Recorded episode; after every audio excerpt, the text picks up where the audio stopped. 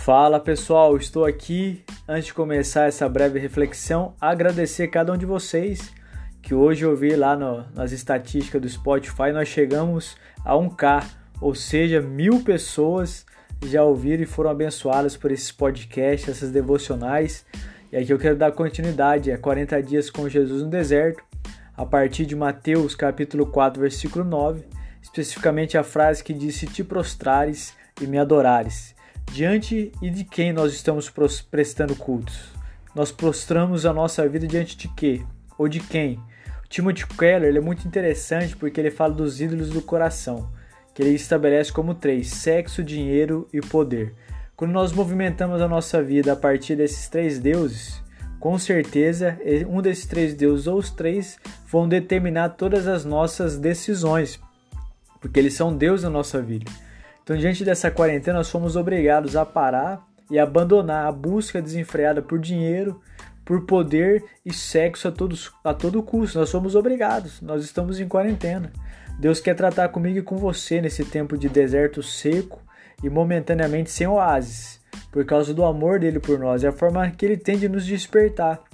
Deus ama cada um de nós, pode ter certeza disso, de forma alguma ele vai dividir a sua glória com outros deuses. Então, quando o nosso coração começa a cultuar deuses estranhos, como dinheiro, sexo e poder, a gente não abandona eles nunca, ele intervém e nos chama ao relacionamento com ele.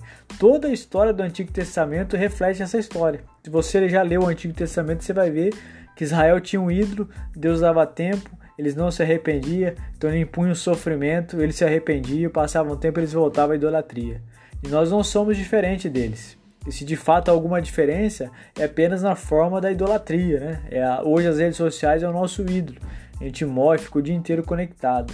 Então eles construíram imagem e nós, deuses invisíveis, subjetivos dentro do nosso inconsciente, da nossa mente. E diariamente nós nos dobramos e adoramos diante desses deuses subjetivos que nós não vemos. Então nossa vida é movida incessantemente pelo prazer a todo custo. Dinheiro, poder, sexo. Nós não sabemos mais lidar com as frustrações, nem as decepções. Nós queremos a nossa própria felicidade a custo de terceiros, matamos a nossa família por causa de dinheiro, trabalho, sob o pretexto de abençoar a nossa casa financeiramente e acabamos perdendo a alma e a admiração daqueles que nos amam. Então, os ídolos do nosso coração é o que nos movem. O diabo não precisa ser inserido dentro do nosso coração, o diabo não precisa ficar dentro de nós, porque nós já criamos esses ídolos de nosso coração, ele apenas alimenta isso. Então a pergunta que precisamos refletir é: diante de quem estamos prostrados prestando culto? Seja qual for o ídolo, quebre-o agora em nome de Jesus Cristo e faça uma oração de entrega. Diga para Jesus o seguinte: Esse é o meu Deus. Talvez seja o sexo, o dinheiro ou o poder. Já faz tempo que o Senhor não reina sobre mim, mas a partir de hoje, o meu coração será o seu trono novamente. Então não eleve a pandemia ao status de divindade. O coronavírus não é Deus, nem deve ser o nosso ídolo. Lembre-se, Cristo é Deus e Senhor sobre tudo, e somente diante dele nós prostraremos e prestaremos culto. Não fique prostrado pelo medo, pelo sexo, pelo dinheiro, pelo poder. Levante-se e adore Jesus Cristo, porque Ele é a realidade última da nossa vida. Deus abençoe você, siga-nos nas redes sociais, Central Laudio, Diogo Prote, e até a próxima.